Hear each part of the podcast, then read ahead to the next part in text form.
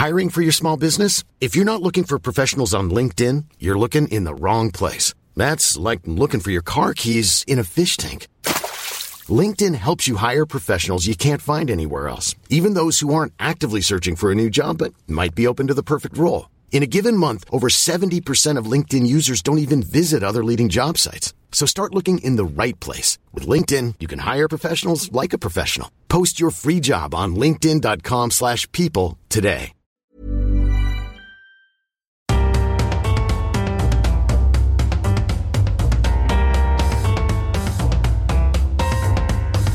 Welcome to The Broad Experience, the show about women, the workplace, and success. I'm Ashley Milne-Tyte.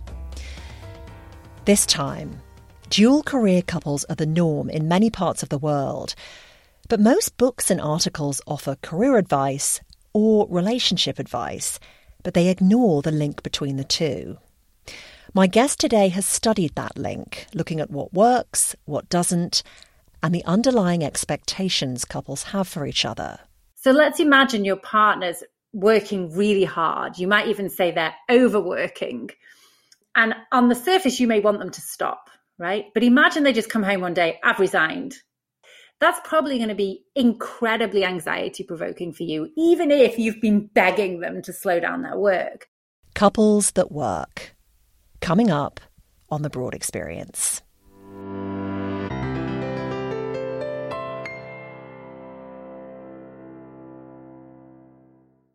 I've always thought of this show as being about the invisible currents that run beneath working women's lives. This episode focuses on the currents beneath working couples' lives, and there is a lot going on under the surface. Jennifer Petriglieri is one half of a dual career couple.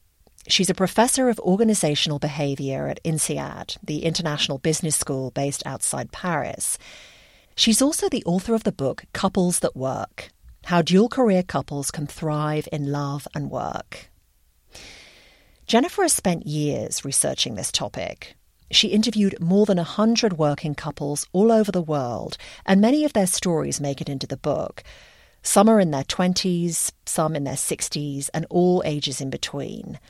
Her purpose finding out what works over the long term for couples with careers and how to navigate the roadblocks. I found it one of the most eye opening and profound books I've read for ages, and I was really excited to talk to Jennifer. You have a really interesting story yourself. So, how did you get interested in the first place in this topic of couples and careers? So it's really a kind of meeting of two forces. So on the one hand, I'm a business school professor, I research, and for a long time I'd researched people's career trajectories and I got to the stage where people would say to me, you know, if you really want to understand my career, you should talk to my partner, which rang a chord for me because I'm also part of a working couple and know that it's not just about who does the washing up, right? I think we often think about the way life and work combines as to like who manages the kids and who does the washing up, which of course is part of it. But I knew my own skin. It's much more than that. It's like, how do you support each other and how do your careers interact? So it really got me thinking. And it was also the time when sort of Sheryl Sandberg and Lean In was coming to the front. And this idea of the most important career decision you make is who you marry. And apart from thinking that was incredibly unromantic, I sort of looked at it and thought, well, yes, but no. I mean, it sort of frames it as a choice question. How do you pick the right person? Almost the kind of Disney princess, you know, you choose the frog, you kiss the frog, and you live happily ever after. But in my experience, the problems arise because I kissed the frog, right? I found the right person and then things started to get complicated. So it's really interested in less of the how do you pick the right person, but in the then what question and how do you make it work once you've made that choices, once you've chosen you want a career and you're deeply in love with someone, then what? And tell me how, about how your own life played into this because I was reading the book and I note that you and your now husband started to talk about sort of sensible stuff to do with work and careers really early on. I mean, really early on. Let's just say both of us had a string of failed relationships. and I think when we got together, there was a sense that we'd met our match. But I think we were also both worried because we screwed it up so many times before. So I think there was a sense of I don't want to mess this up. And I also don't want to mess my career up. Like, I want both. And how do we do that? So, Jennifer and her future husband, Gianpiero, start seeing each other. And a few weeks later, it's New Year's Eve, and he asks her to come to his hometown in Sicily for a visit. My first time in Sicily, I arrive, you know, classic, he picks me up on the back of a Vespa. I mean, how exciting is that? And um, and we sort of go go drive along the coast and we sit down and we start talking about this. And he was like, you know, look, I've been thinking, like, I don't want to mess this up. How do we make this work? And the real the first conversation was really like, this will be a worthwhile relationship if and what do we both want out of it? And it really started, I guess, the habit of talking about this stuff, which has really become ingrained in us. And I think when I started to do the research, what I saw was those couples who did well over time, and of course, we all face challenges. It's not that they didn't face challenges, were couples who also had the habit of talking about the important stuff.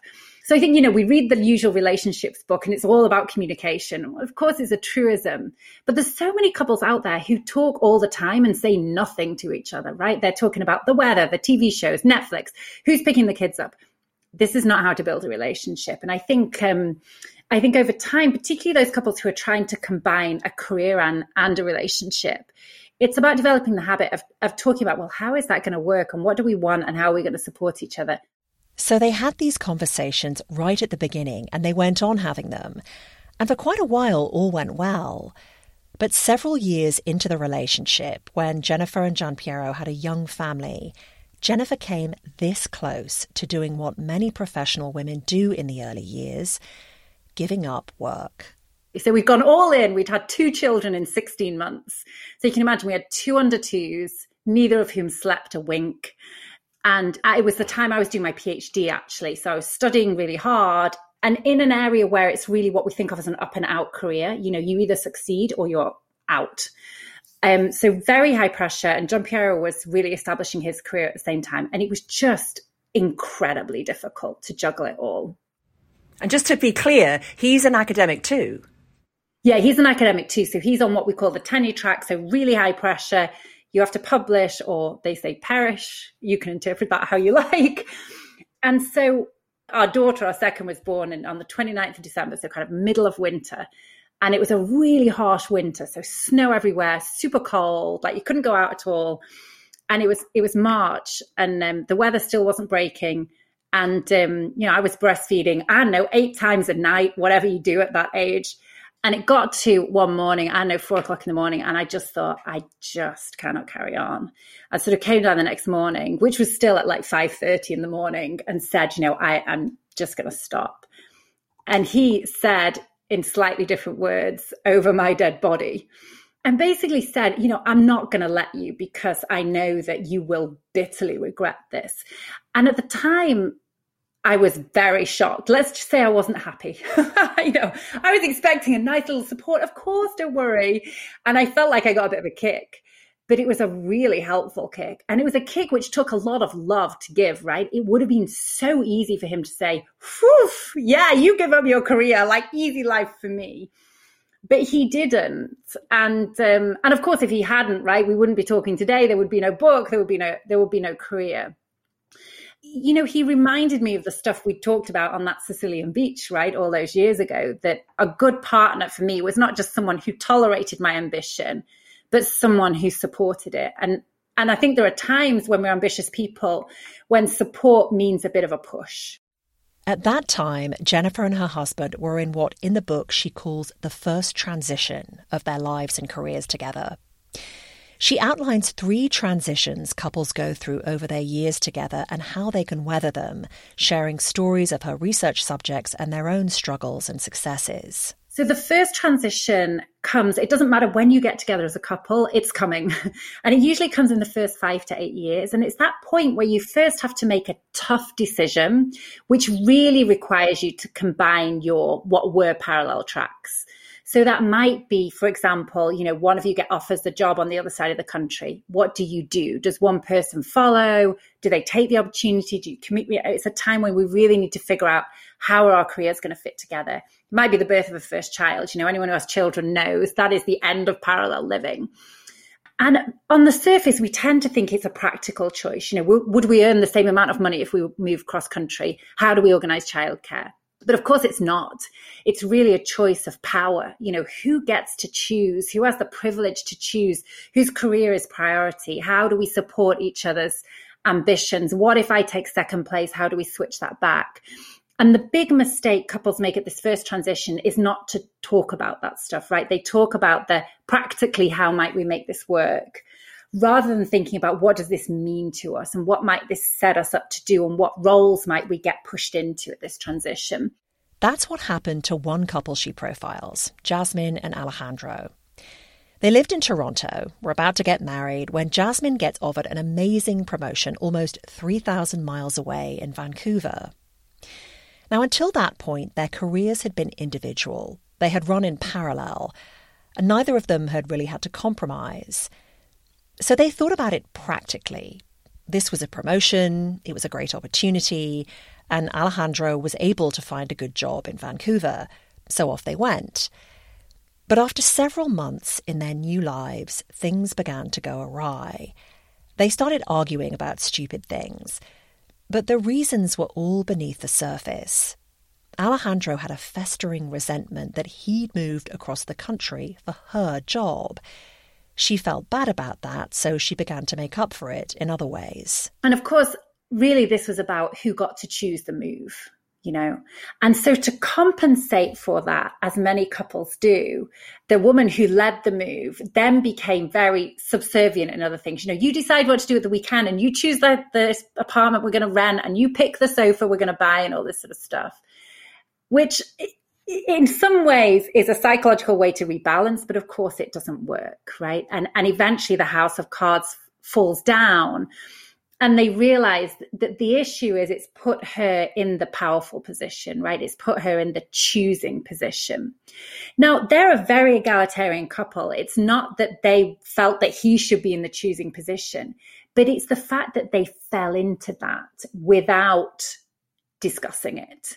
And and so many times with these couples, it's that that gets them into trouble. It's not the arrange, it's not what they've picked, it's the way they've gone about picking it, if I can put it like that. So it's not that Vancouver was quote unquote a bad choice for them, but the way they chose it led them into a bad process. And we see this time and time again. And and in fact, practicality is interesting because it's often a word for money, right?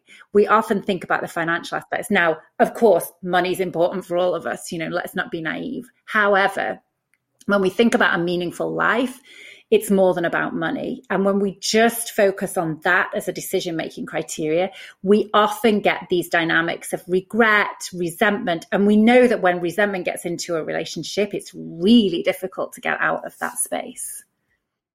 What I found so intriguing about this situation was all the underlying stuff about gender stereotypes, right? I mean, they thought they were egalitarian, but you point out that we're all bombarded with societal messages that sort of reinforce those age old stereotypes. I mean, she even went all 1950s housewife with the housework. And we see this in the research as well, actually, that the women who do the most housework in the world are women who significantly out earn their husbands. And in fact, they do more than the average stay at home wife. Because because it's this compensatory mechanism, right? I, have we've upturned the apple cart, so I'm going to try and compensate by turning it back in a different direction. And of course, this is unconscious. It's not that anyone sits down and thinks, "Oh, I'm panicking about this. I better do more washing up." You know, it's a very sort of unconscious Uh, unconscious mechanism that that this occurs by. Yeah. Another couple Jennifer writes about during their first transition was Hannah and Santiago. They were living and working in her hometown of Brussels. He's Portuguese. They originally had a commuter relationship for about a year and a half. They met at a conference and they would go back and forth seeing each other. But when Hannah got pregnant with twins, they thought it made sense to live in Brussels because she had a good, well paying job. She earned more than he did, and they had these babies to support. But while her career took off in Brussels, his didn't. He felt he was passed over for opportunities at work because he was a foreigner. Their lives also seemed to him like a frantic cycle of doing. He missed Portugal's customs and slower pace of life. In short, he realized how important home and its culture was to him. Hannah had had no idea how strongly he felt. Ultimately, the couple agreed they'd move the family to Portugal. And I think this speaks to the issue of how do we measure our lives, right? I think in in our cultures, especially in the UK and the US, externally there's a lot of measurement on how successful you are in your career. But actually, when you look at people, that's not how they measure their lives. There's a lot of other factors around community, around, you know, do I get to pursue some of the personal goals? And I think when people weigh all of those up, it can be easier to take a decision which on the surface like for them to move to portugal they had to take a, a, cut in their pay but when they measured that up against the other things that were important to them that was worth it. You know plus the cost of living obviously there is a lot less. So you know there's the relative there's the relative amount. But i think society very often pushes us to see success as the career as opposed to balancing these multiple yardsticks that are important to us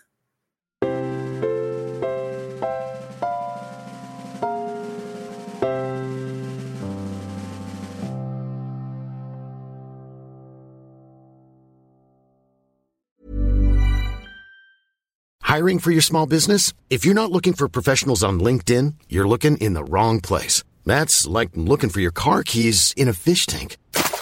LinkedIn helps you hire professionals you can't find anywhere else, even those who aren't actively searching for a new job but might be open to the perfect role. In a given month, over 70% of LinkedIn users don't even visit other leading job sites. So start looking in the right place. With LinkedIn, you can hire professionals like a professional. Post your free job on linkedin.com slash people today.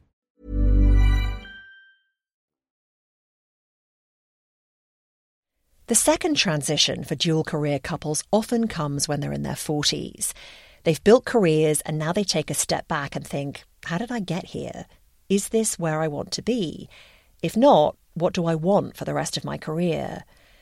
And when you get to midlife, there is definitely a sense that life is starting to pass by quickly, so you want to get it right.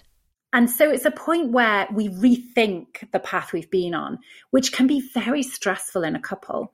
Because if you're starting to question my life, my career, it's so easy for the other person to think, well, is this about me? Is this my fault? What does that say about our relationship? And of course, if we look at the divorce statistics, they're not linear across time. This is a real peak time for couples to break up. And um, we have all sorts of hypotheses why, why, that is, but it really does coincide with this transition where we're both working through this. These, I suppose you could call them existential questions, right? Of what next? What's the direction? How am I going to make purpose in life more than getting my step on the career ladder? You know, maybe establishing a family, which are all good things, right? But I think we want more at that time of life. One thing that jumped out at me when I was reading about these couples in the second transition was how many of them had got caught up with what Santiago, the Portuguese guy, described as a cycle of do, do, do. Couples are so busy between work and maybe their kids' schedules and their own social lives they don't make much time for each other. What's really interesting right now is a lot of couples are reconsidering that because of the pandemic, right? They've had a taste of how life can be different.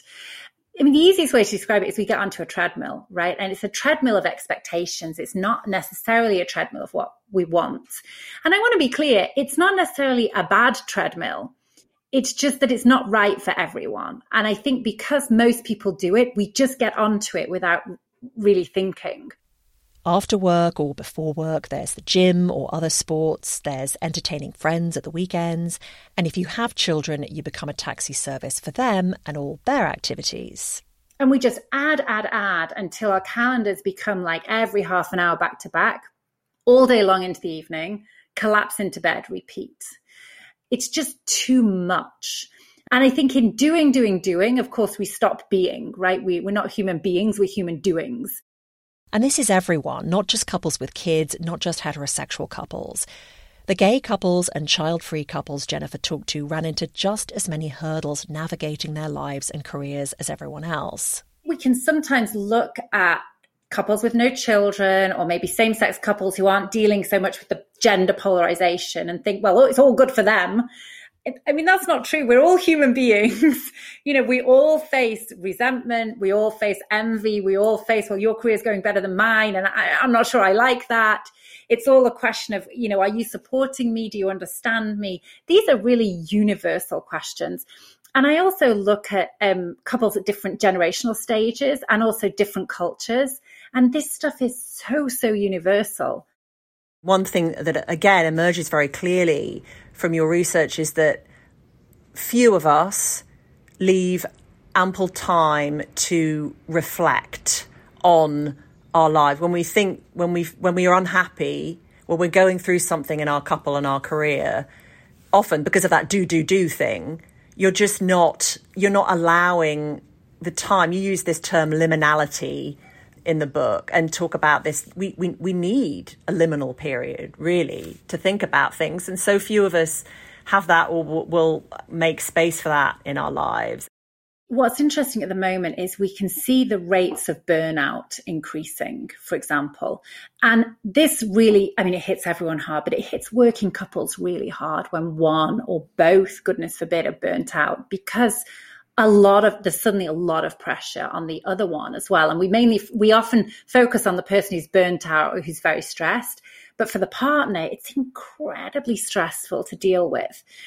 And I think the way we've come to think of burnout is okay, you get the meditation app, you eat healthy, you exercise an hour a day, and you know, you'll be fine. Well, hmm, those things can help, but there is a certain amount of time. It's a little bit like being pregnant, right? It takes nine months. And it's not good to do it in eight, right? That's not what you want to do. A lot of these things, whether it's dealing with burnout, whether it's thinking through a career transition, they take a certain amount of time and trying to speed through that with tips and tricks and life hacks can often backfire long term. And I saw this a lot in the second transition. You know, couples will be like, I'm unhappy with my life. Okay, let's sit down for a weekend and try and sort it all through. And we're going to make a load of decisions. And then three months later, they're back to square one, right? Because they just didn't give it enough time to settle and work through. We're so trained to go for action we've underappreciated the the just sitting with the discomfort and how powerful that can be in the long term. The third transition Jennifer outlines is about what happens in the last phase of our careers. So we've proven ourselves in our career, we've reached a, a hopefully a decent position. Our children, if we've had them, are leaving home. You know, our parents sadly may have passed on, and suddenly we have this renewed freedom.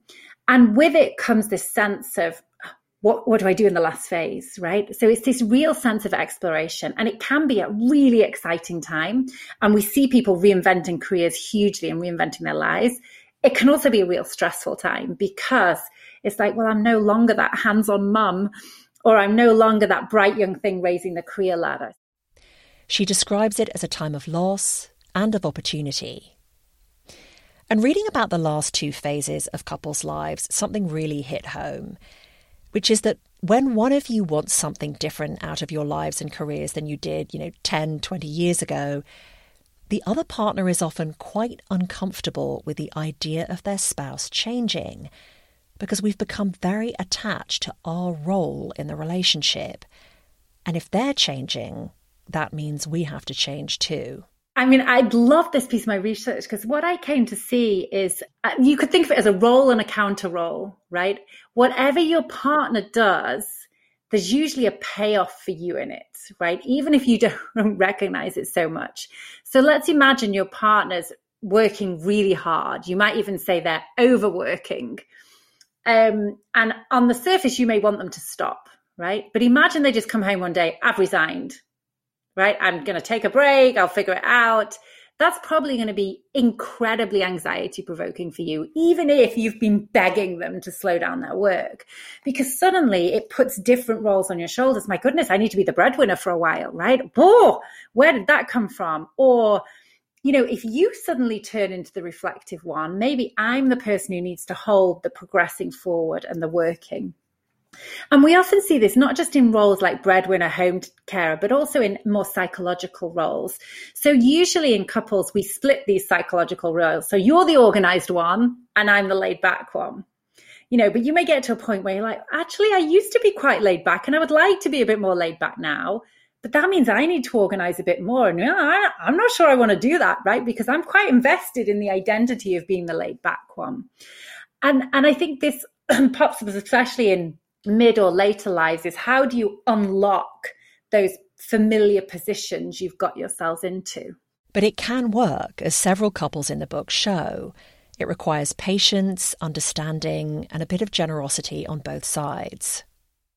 I have to say, reading this book sort of made me think because there's so much that we don't discuss, many of us as couples, that we should be. It Makes me makes me think, God, I'm surprised everybody doesn't split up. You know, it ma- it made me it just made me realize anew how complicated our relationships are, and how communication is so vital, and how most of us don't communicate enough about the important things.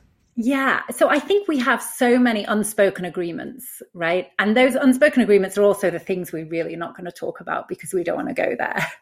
And and of course, uh, on the surface, it would be a bore to talk about this stuff all the time. I mean, that, that would be a little bit much. But what happens is often in the early stage of our relationship, we're actually very good at talking about this. So when I interview those younger couples, and I don't just mean in chronological age, but when they're new couples. So even those couples who are maybe on their second or third relationship, they may be mid 50s, they get together again. They're really good at discussing these things. In fact, those couples tend to be the best because they've made big mistakes in the past. But then all couples eventually fall into this. I know what you want. I know what you like. We don't need to talk about this stuff anymore. Without thinking it evolves. And that's when the issue happens. So I think it's less of a case that we haven't got the skills to talk about this stuff. And I'm sure most people have the desire to, to fix these things. I think we just layer assumptions onto our relationship that become so ingrained, we just don't think about it. As I said earlier, this book has a lot of profound insights. I highly recommend it to anyone who's part of a dual career couple, and even if you're not, but you'd like to be at some point, you'll be armed with a lot of useful tools going in. And you haven't heard the last of Jennifer Petriglieri. Next time, I'm releasing a short show with some of your questions about your own dual career couple dilemmas, and Jennifer will be answering those. Look for that in the next couple of weeks. I'm Ashley Milne-Tyte. Thanks for listening. See you next time.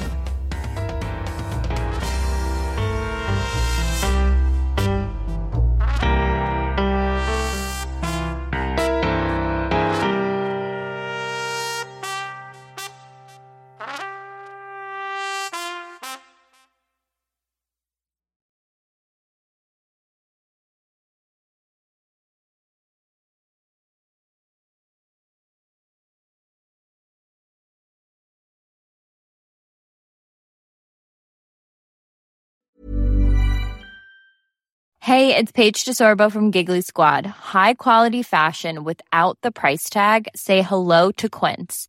I'm snagging high-end essentials like cozy cashmere sweaters, sleek leather jackets, fine jewelry, and so much more. With Quince being 50 to 80% less than similar brands.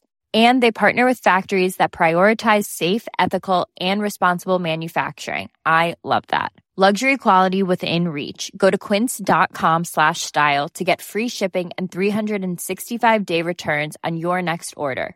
Quince.com slash style. Sick of being upsold at gyms? My guy, you're currently a base member. For $90 more, I can upgrade you to our Shred membership. For 130 more, you'll be a Swole member. And for just $300 more, you'll reach Sweat Platinum. At Planet Fitness, you'll get energy without the upsell. Never pushy, always free fitness training and equipment for every workout. It's fitness that fits your budget. Join Planet Fitness for just $1 down and $10 a month. Cancel anytime. Deal ends Friday, May 10th. See Home Club for details.